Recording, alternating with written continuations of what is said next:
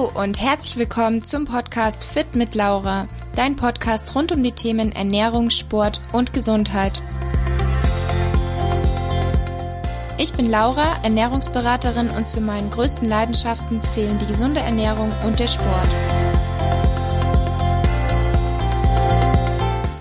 Hallöchen und herzlich willkommen zu einer neuen Podcast-Folge hier bei mir. Ich freue mich, dass du wieder dabei bist. Heute habe ich wieder eine ganz besondere Podcast-Folge für euch und zwar ein Interview mit der lieben Anja. Also ich hatte wieder einen Gast bei mir. Die liebe Anja, der ein oder andere von euch kennt sie vielleicht als bei Anjushka bei Instagram. Ich verlinke euch den Namen selbstverständlich auch mal unten in der Beschreibung. Und wir hatten wirklich ein wahnsinnig interessantes und schönes Gespräch über verschiedenste Themen wie Essstörung, Selbstakzeptanz, das Thema Perfektionismus, wie man so den eigenen Weg zu sich finden kann, Unsicherheiten, welche Unsicherheiten es eben so gibt, wie man damit umgehen kann und vieles mehr. Also es war definitiv ein sehr, sehr interessantes Gespräch und ich würde sagen, ich wünsche euch jetzt ganz viel Spaß mit der heutigen Podcast-Folge. Hallo liebe Anja und herzlich willkommen zu meinem Podcast. Ich freue mich total, dass du die Zeit genommen hast und auch Lust hast. Und ich freue mich sehr auf das heutige Gespräch und würde sagen, zu Beginn möchtest du dich vielleicht einfach mal kurz vorstellen. Wer bist du? Was machst du? Und wie bist du zu dem gekommen, was du machst? Ja, hallo Laura. Erstmal Dankeschön, dass ich hier dabei sein darf. Ähm, es ist mein allererster Podcast. Ich bin etwas aufgeregt. Ähm, ja, und auch hallo, hallo an alle Zuhörer. Ähm, ja, ich bin Anja ähm, heißt auf Instagram Bayanushka. Ich habe auch einen Blog, war auch mal ein wenig auf YouTube ähm, aktiv, ähm, habe meinen Fokus aber auf Instagram und meinen Blog aktuell gelegt. Ansonsten studiere ich Erziehungswissenschaften im Master und ja. Sehr schön. Ähm, was genau machst du auf deinem Blog? Also, also ich weiß es ja, ich finde ihn ja. voll schön, aber für alle, die gerade zuhören. Ich teile da überwiegend vegane Rezepte, mhm. äh, schreibe da aber auch so ein bisschen äh, über meinen Weg aus der Essstörung ähm, und alles, was irgendwie so damit zusammenhängt in meiner Geschichte über das Thema Sport, Sportzwang, über Depressionen und äh, vor allem einfach über die psychische Gesundheit. Wie lange schreibst du schon darüber? Also wie lange kannst du sozusagen schon offen damit umgehen, sagen wir es so? Also ich habe ja, also ich habe meinen Instagram-Kanal 2015 gestartet, äh, ziemlich, ja, ich, ich wusste überhaupt nicht, wohin das führt. Also ich hätte nicht gedacht, dass das, ähm, ja, dass ich heute da bin, wo ich äh, jetzt aktuell stehe. Ähm, genau, ich habe 2015 angefangen, war dann auch ähm, zu diesem Zeitpunkt gerade, ja, mitten in einem Rückfall. Äh, ich mhm. habe in meiner Jugend schon meine, also bin ich in eine Essstörung äh, geraten, in eine ähm, ja, Bulimie und äh, Magersucht und ähm, einige Jahre später äh, hatte ich dann einen Rückfall und habe dann eben diesen Instagram-Account angefangen und gestartet in der Hoffnung, puh, ich bin damals schon anderen Accounts auch gefolgt, äh, die ihren Weg geteilt haben und äh, die es teilweise auch schon geschafft haben. Und ähm, ich fand das damals sehr motivierend. Das hat mir zum einen das Gefühl gegeben, dass ich eben nicht alleine bin. Damals hatte überhaupt keiner irgendwie eine Erstörung und ähm, ich habe mich damit irgendwie völlig ja alleingelassen gefühlt mhm. und auch äh, völlig unverstanden und ähm, zum anderen hat es mir einfach super viel Hoffnung gegeben, weil ich eben auch gesehen habe, okay, es geht auch anders, es ist irgendwie möglich, äh, da irgendwie einen Umgang zu finden und es irgendwie, ja, vielleicht auch hinter sich zu lassen. Und ähm, ja, so habe ich dann irgendwie mit dieser Intention auch meinen Kanal gestartet und habe einfach ganz offen meinen Weg geteilt. Mega, voll schön. Ich folge dir, glaube ich, auch echt schon ewig. Ja. Kenne schon lange deine wunderschönen Bilder und echt eine schöne Geschichte. Also, dass es so angefangen hat, vor allem wenn man sich anschaut, was du halt jetzt da erreichst und auch täglich die Leute einfach so mitnimmst. Vor allem nicht nur deine tollen Rezepte, mit den wirklich tollen Fotos, sondern auch diese Atempause mit Anja, ähm, deine ja. Texte, die du in der Story teilst. Ich find's mega. Du solltest eigentlich Schriftstellerin werden. Ja. So. Echt richtig schön. Ähm, woher nimmst du denn dann immer so die Worte, die du findest? Ist es einfach so in dir drin? Brauchst du lange dafür oder kannst du das einfach so runterschreiben? Ich kann das tatsächlich einfach so drauf runterschreiben. Es dauert natürlich, bis so ein mhm. Text dann irgendwie entstanden ist, aber es kommt direkt aus dem Herzen. Also ich Krass. war auch früher jemand, der überhaupt nicht gut sprechen und schreiben konnte. Mhm. Also auch mündlich war ich in der Schule immer super schlecht. Ähm, und habe jetzt auch gehasst, vor Menschen irgendwie zu sprechen. Aber ähm, dieser ganze Weg aus der Essstörung war irgendwie auch ein Weg zu mir selbst und mhm. ähm, irgendwie ein Weg in mein Herzen. Also ich habe dadurch mein Herz geöffnet und äh, so fiel es mir mit der Zeit eben auch leichter, ja, das, was ich fühle, auch irgendwie in Worte zu verpacken und mich zu öffnen. Voll schön. Damit kommen wir jetzt auch schon sozusagen zu dem Thema, wo ich heute hauptsächlich gerne mit dir sprechen würde. Erstmal natürlich, ähm, wenn du darüber sprechen möchtest, was hat bei dir dazu geführt äh, zu dieser Essstörung, wenn es dafür überhaupt diesen einen Grund gibt, den du kennst, das mhm. ist, also den du weißt, weiß ich ja nicht. Und dann natürlich, wie bist du rausgekommen und wie hast du es geschafft, ähm, dein Herz zu öffnen und wirklich so den mhm. Weg zu dir zu finden? Ja, das ist Boah, das ist ein super großes Thema, aber ich versuche das mal so kurz wie möglich äh, zu halten, aber trotzdem irgendwie auf den Punkt zu bringen. Also äh, ich glaube, den einen Grund in die Essstörung gibt es nicht. Es waren ganz, ganz viele Dinge, die sich in mir drin irgendwie abgespielt haben und äh, dann in Kombination mit ganz vielen äußeren Faktoren, hm. ich glaube, habe ich einfach irgendwann versucht, ähm, meine innerlichen Probleme vor allem ja irgendwie durch meine Essstörung zu kompensieren. Ähm, es waren, glaube ich, jetzt rückblickend weiß ich, dass vor allem ähm, ja Unsicherheiten, so fehlende Selbstannahme, fehlende Selbstliebe, irgendwie die Suche. Ich war irgendwie immer auf der Suche nach irgendetwas, was mich irgendwie von innen erfüllt, was mir Zufriedenheit gibt, was mir Glück gibt. Und ähm, ja, habe mich dann einfach auch in so einer Essstörung verloren, weil es hat damit irgendwie dann auch angefangen, dass ich ähm, ja irgendwie gedacht habe, okay, wenn ich dann erst einmal diesen typischen Satz, den wahrscheinlich auch so viele kennen, ähm, wenn ich dann erst einmal den Body habe, mhm. dann sind alle meine Probleme gelöst und ähm, ich habe mich dann ja, habe Diäten gemacht, ich habe super viel Sport gemacht und habe mich darin irgendwie verloren. Ich wurde zwar immer dünner, ich wurde immer sportlicher, aber diese Zufriedenheit, die kam einfach nicht und es wurde eigentlich, wurde es immer schlimmer mhm. ähm, und ich habe mich darin einfach verloren und äh, war dann irgendwann, noch bevor ich es überhaupt gemerkt habe, halt mittendrin in einer, in einer Magersucht, in einem Sportzwang, ähm, später dann noch in einer Bulimie und ja, habe mich da einfach völlig verloren und ähm, der Weg da da, daraus war genauso vielfältig und vielschichtig und ähm, ist wahrscheinlich auch jetzt irgendwie noch ähm, immer noch immer noch ein Prozess, zwar nicht mehr der mhm. Weg aus der Essstörung, aber irgendwie immer noch ein Weg zu mir selbst, weil mittlerweile geht es nicht mehr nur um eine Essstörung. Ich weiß eben jetzt, dass einfach so viel mehr dahinter steckt, als eben nur das Problem mit einem Essen oder mit einem Körper. Und ähm,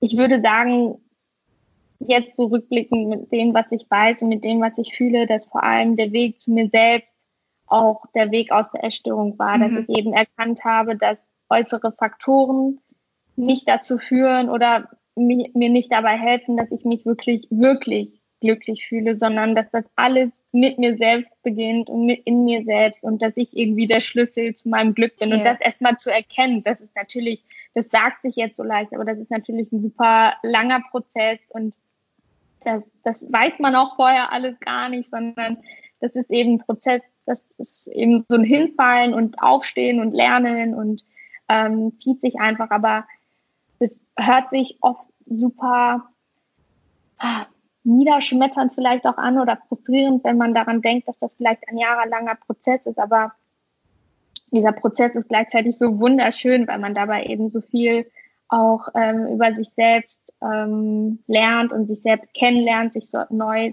irgendwie kennenlernt und ähm, ja, einfach so Step by Step wirklich in Babyschritten, aber so Step by Step zu sich selbst mhm. findet. Schön. Ich glaube, es ist ganz oft so, dass man oft denkt, irgendwelche äußeren Faktoren könnten einen glücklicher machen. Das war schon früher immer, meine Mama hat immer gesagt, Geld macht einen nicht glücklicher, weil man natürlich als Kind immer so, oh, ich will mal ein ganz großes Haus oder was willst du werden? Ich will mal Millionär werden. Und dann meinte meine Mama immer, Laura, Geld macht dich nicht glücklich oder nicht glücklich her. Und als Kind war das so, ja, ja, die Erwachsenen, mhm. die sagen das halt, aber jetzt heute weiß man, dass wirklich eigentlich nur so das Innere, wie man sich selber fühlt und ob man sich, ob man selber zufrieden ist, dass das zählt und alles, was so drumherum ist. Klar, die Menschen, die um einen drumherum sind, die zählen schon, aber ob du jetzt ein Sixpack hast, ob du jetzt lange. Haare hast, kurze Haare hast, mhm. Locken hast, glatte Haare hast, das sind lauter so Sachen, ja. das muss man halt erst erkennen. Und leider muss man da halt erstmal oftmals einen langen, langen Weg gehen. Ja. Aber ich würde sagen, wie man bei dir sieht, es lohnt sich auf jeden Fall. Ja, auf jeden Oder? Fall. Es, es, lohnt sich immer. Ja. Also es ist natürlich super schwer und man muss da ähm, über seinen, oft über seinen Schatten springen und ähm, sich oft unangenehmen Situationen stellen, aber alles, was irgendwie außerhalb der Komfortzone, ähm, was sich da befindet, das, das lässt einen immer wachsen und mhm. über sich selbst hinauswachsen. Und oft ist es so, dass man es gar nicht auch merkt, diesen Prozess, dass man innerlich wächst. Man hat ja auch oft das Gefühl, dass, ja, wenn man gerade vielleicht auch in einer schweren Phase ist, dass man eventuell auch Rückschritte macht und äh, es irgendwie nicht vorwärts geht, aber indem man eben dranbleibt und durchhält, wächst man innerlich schon und deswegen ist es auch wichtig, die Motivation irgendwie nie zu verlieren, das Vertrauen in sich selbst nie zu verlieren und auch die Hoffnung, dass da irgendwie mehr, ja, mehr, mehr auf einen selbst wartet, dass man das niemals verliert. Ja. Und wie ist es jetzt heute bei dir, wenn du dich jetzt im Spiegel anschaust und mhm. deinen Körper siehst? Wie fühlst du dich jetzt und wie hast du es eben geschafft, dich so als Person und eben auch deinen Körper jetzt zu akzeptieren? Mhm. Was natürlich auch ein Prozess ist, aber gibt es da bestimmte Zeitpunkte oder Faktoren, die da, dir geholfen haben oder Tipps, die du anderen geben kannst? Mhm. Also wenn ich heute in den Spiegel gucke, ist es für mich viel, viel einfacher. Es gibt natürlich immer noch Tage und ich denke, das ist auch ganz wichtig, ähm, dass man sich darüber bewusst wird, dass nur weil man selbst irgendwie jetzt glücklich mit sich selbst ist, dass das nicht bedeutet, dass man dann irgendwie ja. sich nicht mehr unwohl fühlt in seinem Körper, sondern das ist völlig menschlich und völlig okay und das ist ganz wichtig, das auch anzunehmen. Aber ich gehe eben ganz anders mit diesen, ähm, ja, mit diesen Gefühlen oder mit dieser Wahrnehmung jetzt um. Damals wäre ich sofort wieder völlig irgendwie ausgerastet mhm. und hätte mich wieder in irgendeine Diät oder geschmissen oder hätte oder gestürzt und oder wäre wieder rausgegangen und hätte ganz, ganz viel Sport gemacht in der Hoffnung, dass es dann irgendwie besser wird. Ähm, aber heute gehe ich einfach ganz anders da, damit um, indem ich weiß, okay, das ist jetzt so und ich nehme das auch an. Aber ich weiß eben auch, dass, dass das vorbeigeht, weil der Körper einfach auch nicht dazu, ja, ich, also ich kann auch Veränderungen, zum Beispiel körperliche Veränderungen mittlerweile auch viel, viel besser annehmen, weil ich eben auch weiß, der Körper ist nicht dazu gemacht, dass er immer in einem Zustand ist. Und mhm. Äh, wie du halt schon gesagt hast, äh, das ist halt auch wieder ein jahrelanger Prozess, überhaupt zu diesem Punkt zu kommen und diese Selbst, ja, Akzeptanz und Selbstannahme irgendwie zu lernen. Aber ich glaube, also so richtig spürbar, die Erge also so richtig die Ergebnisse gespürt habe ich, glaube ich, vor einem Jahr. Mhm. mhm. Weil ich da nicht nur damit angefangen habe, eben mein, mein Selbstbild irgendwie zu versuchen, irgendwie anzunehmen, sondern auch ähm, mal ein bisschen um mich herum auch so geschaut habe, so, okay, was, also meine Gefühle auch hinterfragt habe, was steckt denn eigentlich hinter diesem gestörten Selbstbild oder hinter diesen ganzen negativen Gefühlen, die ich ähm, mir gegenüber empfinde. Und da habe ich auch einfach festgestellt, dass da auch ganz viel Perfektionismus noch ähm, dahinter steckt, ähm, auch ganz viel, ähm, ja, dass ich nicht zu mir selbst irgendwie, mhm. dass ich mich selbst irgendwie nicht also dass ich nicht Nein sagen kann, dass ich nicht ähm, für mich selbst irgendwie einstehen kann. Und dann habe ich eben auch diesen Prozess durchgemacht, der überhaupt nicht einfacher war, dass ich auch lernen musste, ja, Nein zu sagen und damit Ja zu mir selbst zu sagen und ähm, ja, meinen Perfektionismus auch ein bisschen abzulegen und all das hat eben auch meine Wahrnehmung zu mir selbst im Gesamten und eben auch mhm. zu meinem Körper ähm, deutlich beeinflusst. Und was auch immer hilft, ist ein Realitätscheck zu machen. Also gerade wenn man sehr viel Zeit auf Instagram verbringt, ich merke das auch selbst, wenn ich dann manchmal wirklich sehr lange auf Instagram bin und mir sehr viele Menschen dort ansehe, ähm, die eben auch ihren Körper vielleicht präsentieren. Es ist ja mhm. auch voll okay, seinen Körper zu zeigen und ich finde das auch ganz toll und auch wenn man das ähm, ja nicht natürlich in einer sehr optimalen Position irgendwie präsentiert, dann ist das ja auch wirklich alles okay. Aber ich glaube, es ist immer wichtig, das Ganze zu hinterfragen und ja. ähm, sich darüber bewusst zu werden, dass das jetzt gerade eine Momentaufnahme ist und dass viele, die sich dort natürlich zeigen, dass das jetzt nicht unbedingt das ist, was man zum Beispiel, wenn man jetzt ins Freibad geht, dort so sieht. Das ist Richtig. oft ist das eine ganz eine Handvoll von Menschen, ja. die eben diesen Körper haben und dass das vielleicht nicht immer alles so ganz normal ist und nicht vielleicht auch immer alles so ganz gesund. Und es ist, glaube ich, einfach ganz wichtig, denn das Ganze, was man so konsumiert, immer zu hinterfragen und Ansonsten hat mir auch noch eine Körperübung sehr geholfen. Ähm, die habe ich damals in meiner in der Therapie gelernt. Und zwar ähm, war ich auch immer jemand, der seinen Körper, ich konnte meinen Körper halt sehr schlecht sehen und habe ihn aber auch immer sehr versteckt. Also ich habe mich gar nicht damit konfrontiert. Mhm. Und bin dann, während ich dann zugenommen habe, ähm, bin ich damit auf die Nase gefallen, weil ich mich nie mit meinem Körper konfrontiert habe und dann irgendwann geschockt war darüber, wie mein Körper sich verändert hat. Und ähm, meine Therapeutin hat mir dann damals eine Übung gezeigt ähm, und mir empfohlen, dass ich ähm, mich wirklich jeden Tag oder jeden zweiten Tag wirklich mal komplett nackt oder in Unterwäsche, je nachdem, was für mich in der Situation gerade machbar war, wirklich vor den Körper, äh, vor den Spiegel stelle und meinen Körper wirklich mal ansehe. Mhm und ähm, wirklich auch die, also alle Körperstellen wirklich komplett ansehe und mir darüber bewusst werde, was ich gerade über diese Körperstellen denke und ähm, dann wirklich langsam versuche, diese negativen Gedanken in positive Gedanken irgendwie umzuwandeln. Und das habe ich gemacht und das hat mir auf jeden Fall auch äh, sehr geholfen. Mhm. Das klingt, das habe ich tatsächlich so auch noch nie gehört. Das klingt wirklich sehr gut.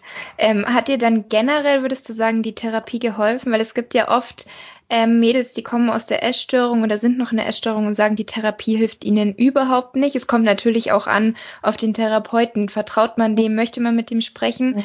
Ähm, warst du länger auf der Suche oder hattest du tatsächlich Glück oder hast du das meiste auch wirklich alleine geschafft?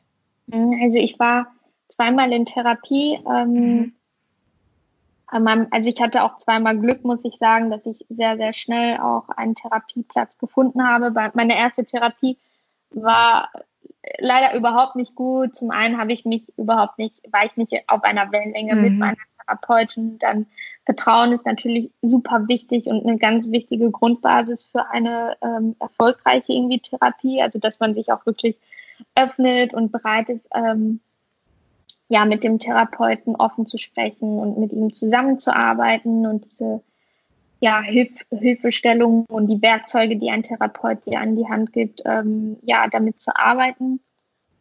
Aber da habe ich mich damals leider gegen gewehrt. Also das liegt auch zu einem Teil ähm, an mir selbst, dass ich einfach auch gar nicht bereit war, diese Erstörung irgendwie mhm. loszulassen. Ähm, es klingt total verrückt auch für Außenstehende, aber ich habe es tatsächlich auch genossen, in dieser Erstörung zu sein. Ich war aber auch einfach damals noch nicht, einfach noch nicht so weit und beim, bei, meinem, bei meiner zweiten Therapie, ähm, das war dann gerade auch, als ich mit Instagram angefangen habe, also kurz nach meinem ersten Post habe ich dann auch meinen Therapieplatz bekommen und diese Therapie war wirklich ähm, super wertvoll, weil äh, zum einen war es natürlich auch wichtig, dass ich es selbst wollte.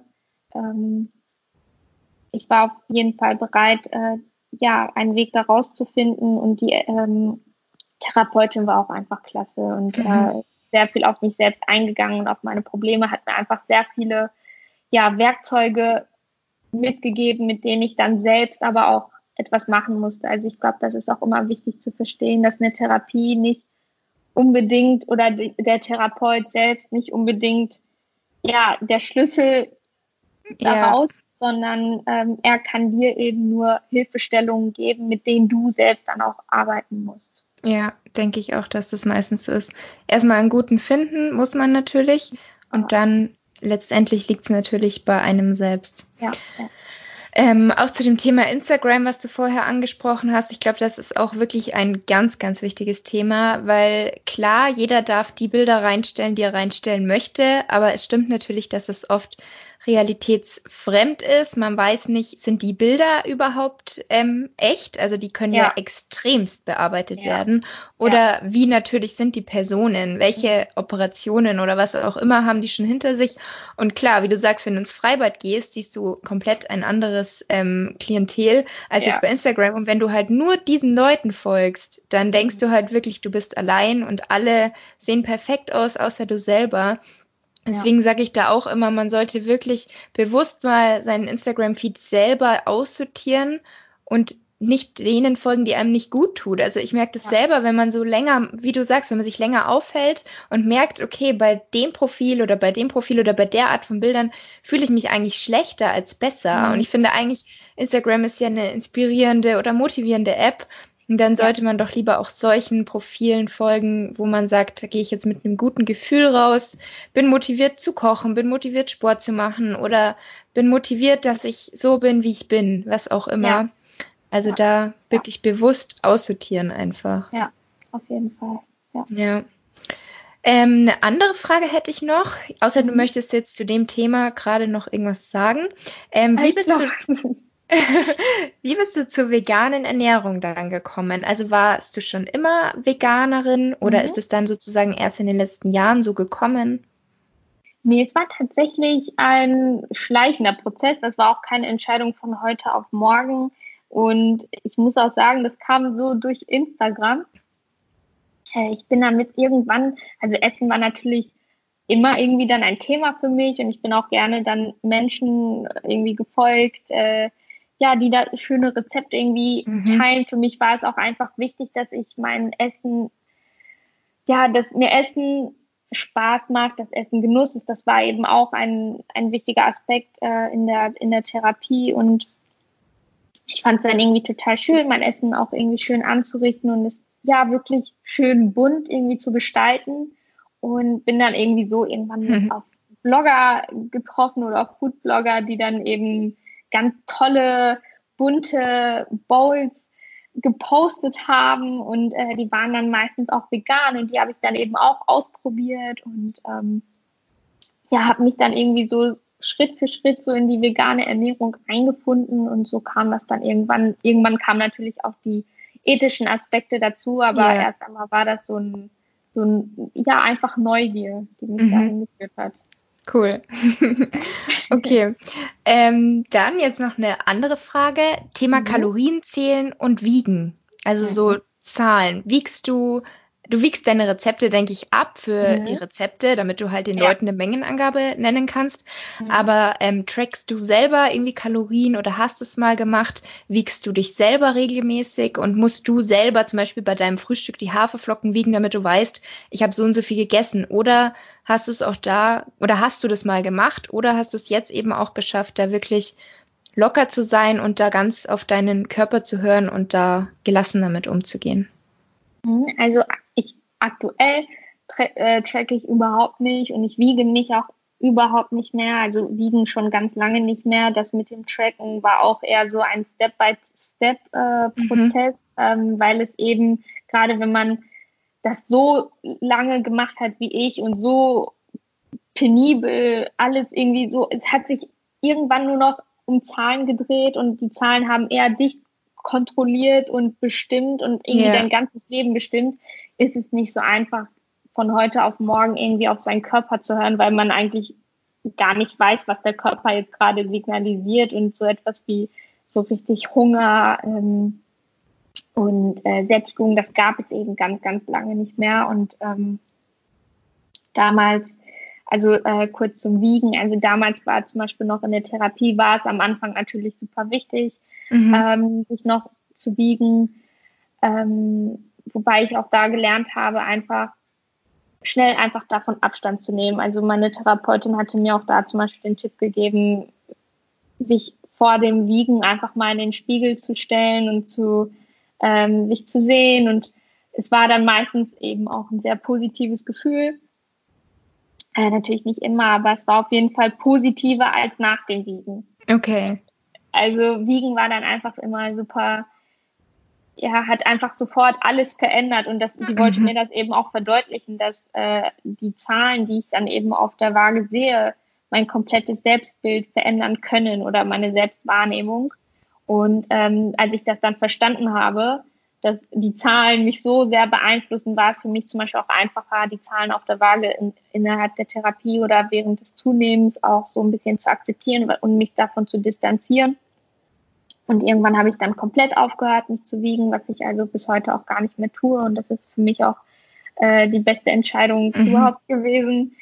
Ähm, und das mit dem Tracken habe ich, wie gesagt, damals äh, ja sehr, sehr penibel gemacht und mich dann versucht, weil ich gemerkt habe, dass mich das irgendwie völlig einschränkt und ich mich überhaupt nicht frei fühle in dem, was ich esse und ich auch überhaupt nicht frei entscheiden konnte, was esse ich jetzt, weil es irgendwie yeah. immer darum ging, ähm, jetzt ein Kalorien oder ein bestimmtes Kalorienziel irgendwie entweder zu erreichen oder einzuhalten und ich dann entweder mich überessen musste, damit ich genug Kalorien esse oder ja, irgendwann stoppen musste, weil ich jetzt zum Beispiel ein Kalorienziel erreicht habe und ich dann einfach gemerkt habe, okay, ich arbeite gerade überhaupt nicht mit meinem Körper zusammen, ich kann überhaupt gar keine Signale mehr deuten ähm, und arbeite jetzt gerade eigentlich gegen meinen Körper und gegen das, was ich eigentlich möchte und habe dann versucht, Schritt für Schritt einfach ähm, ja einzelne Mahlzeiten erst einmal nicht zu tracken und ähm,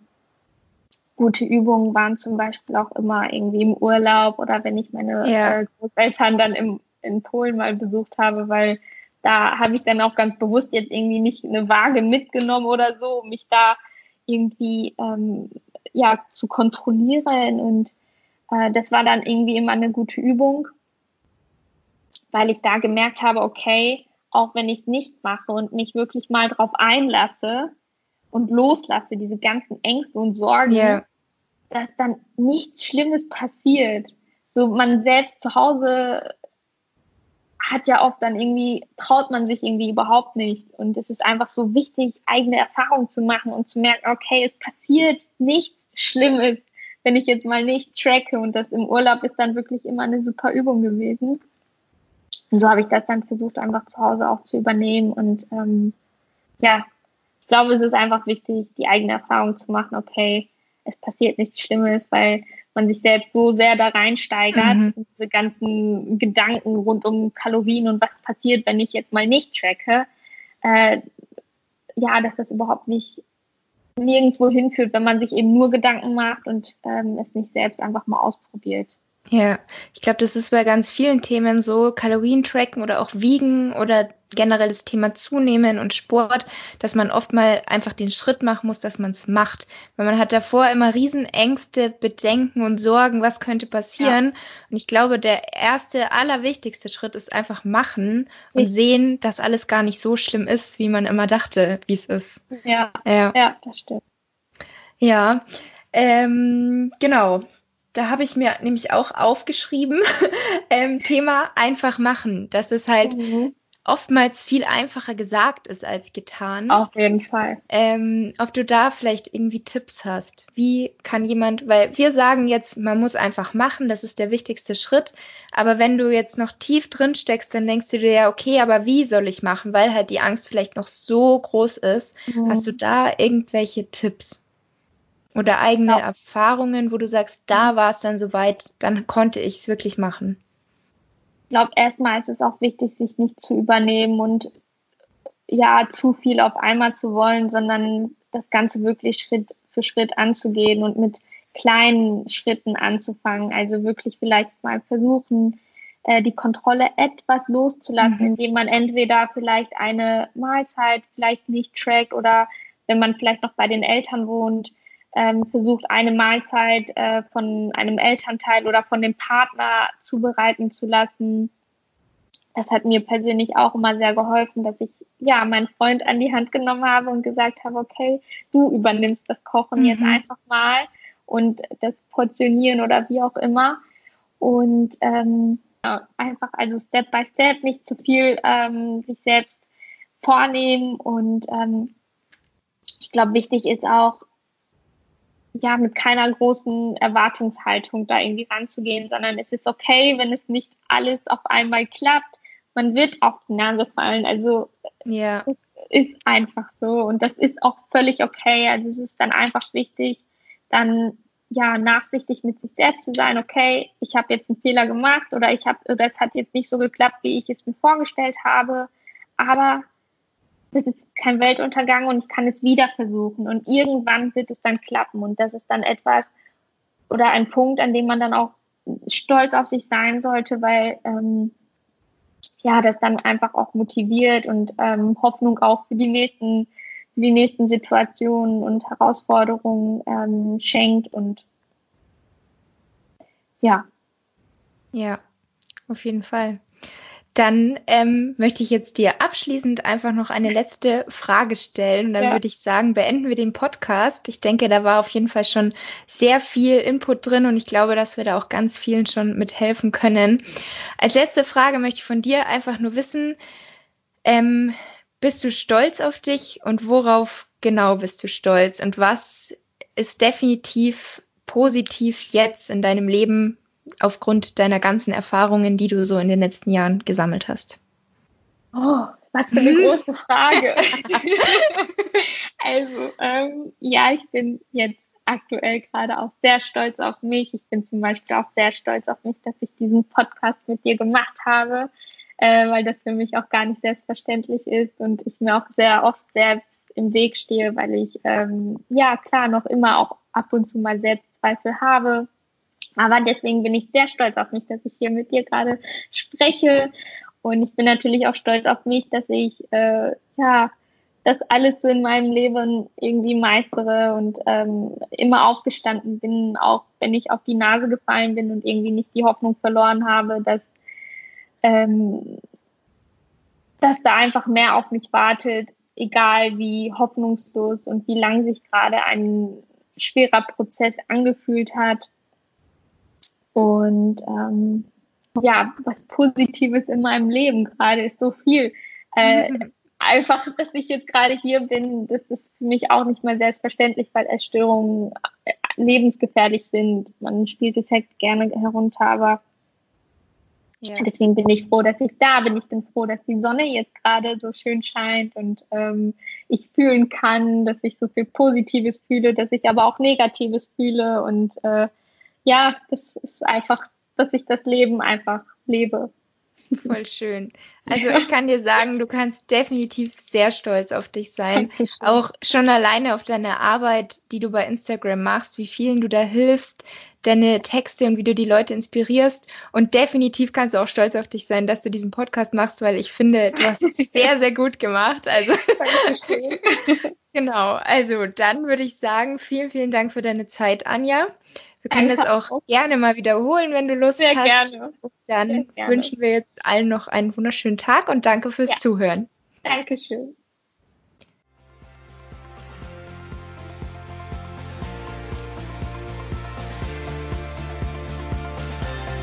Ich hoffe, die Podcast-Folge hat dir gefallen. Wie immer würde ich mich über deine Bewertung für meinen Podcast natürlich sehr freuen und schreib mir auch gerne mal dein Feedback auf Instagram. Du findest mich dort unter fit-laura. Bis zum nächsten Mal, eure Laura.